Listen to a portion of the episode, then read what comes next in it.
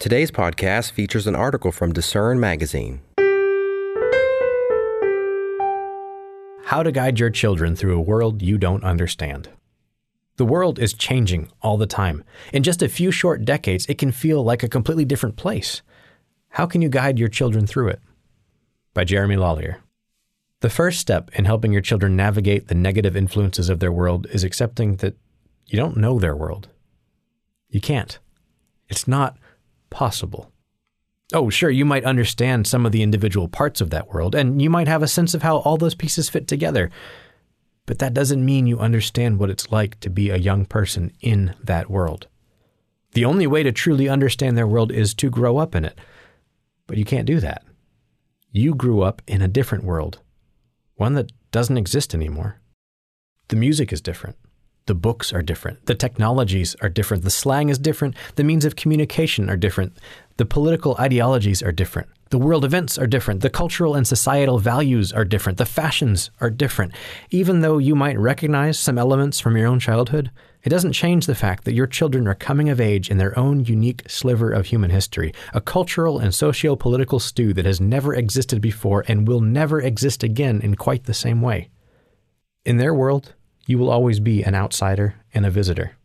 And there's nothing you can do to change that. It works the other way too. Your kids can read the books you read, listen to the music you loved, wear the clothes that you wore, but they still won't fully understand what it was like to grow up in your world. So, how on earth are you supposed to help them navigate their world? A dejected Solomon once wrote, What has been is what will be, and what has been done is what will be done and there is nothing new under the sun. Is there a thing of which it is said, See, this is new? It has already been done in the ages before us. Ecclesiastes 1 9 through 10, English Standard Version. You've probably heard a more modern proverb that echoes those thoughts. The more things change, the more they stay the same. The world has seen quite a few new things, but the underlying principles of human nature haven't changed at all. That's the key to this whole puzzle. Your children might live in a world that you don't fully understand, but that new world is really just a coat of new paint. The structure underneath the paint hasn't changed in 6,000 years. So, no matter how many times the world gets repainted, the Word of God will always have the answers you need for guiding your children through the world. Here are four steps you as a parent can follow to help your children navigate a world that you don't completely understand. Step number one set the standards. Proverbs tells us, Correct your children, and they will be wise. Children out of control disgrace their mothers. Proverbs 29:15, Contemporary English Version. God expects parents to set clear standards for their children and to hold their children accountable to those standards. A rule that can be ignored or trampled on repeatedly and without consequence is no rule at all. But we don't need to wonder what standards to enforce in our families. God laid them out clearly for us in His law, especially the Ten Commandments. Not long after repeating those commandments to Israel, Moses reiterated, And these words which I command you today shall be in your heart. You shall teach them diligently to your children, and shall talk of them when you sit in your house, when you walk by the way, when you lie down, and when you rise up. You shall bind them as a sign on your hand, and they shall be as frontlets between your eyes.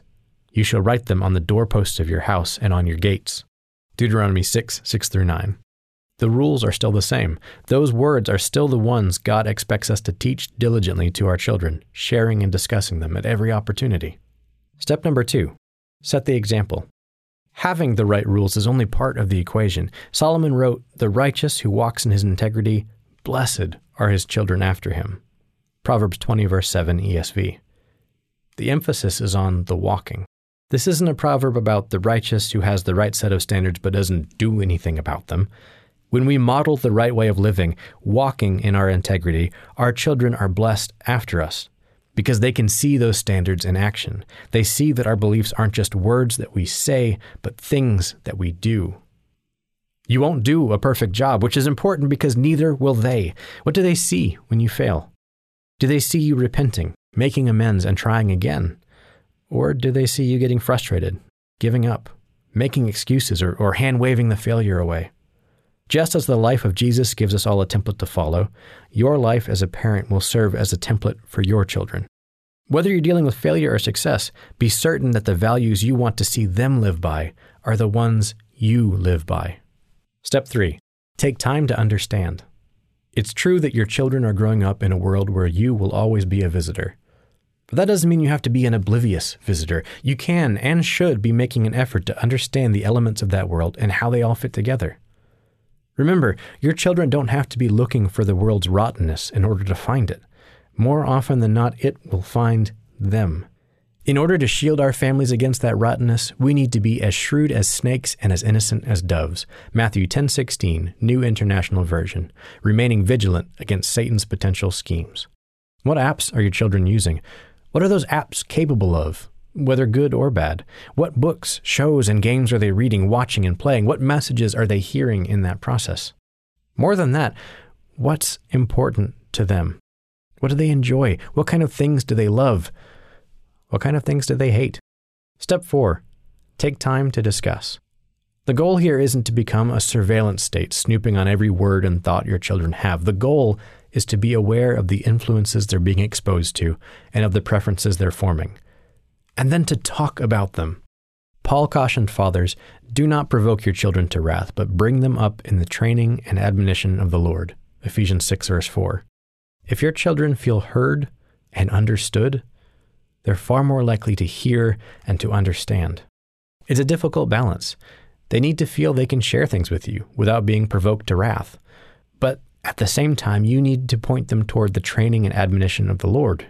Keeping both of those lanes of dialogue open and flowing will take constant effort on your part, but the end result is a valuable line of communication with your children. You'll never understand everything in your children's world, and you won't be there to help them make every decision in that world. More and more often as they mature, they'll be flying solo, making their decisions on their own in their own world. Those are the moments when the rubber meets the road. Solomon said, Train up a child in the way that he should go, and when he is old, he will not depart from it. Proverbs 22 6.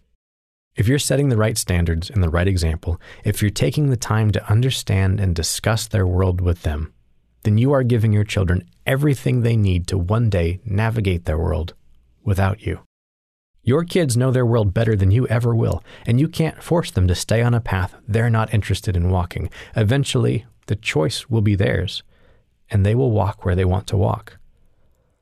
The focus here is on the heart. Dragging them down the road, even when it's the right road, isn't going to accomplish much of anything in the long term.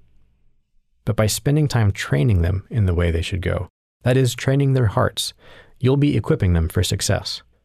With God's help, they'll begin to see not just how to live this way of life, but why it matters in the first place. The godly wisdom and principles you share with them will be exactly the tools they need to navigate their world, no matter what the latest coat of paint makes it look like. Thanks for listening. For more information from today's featured article, visit lifehopeandtruth.com.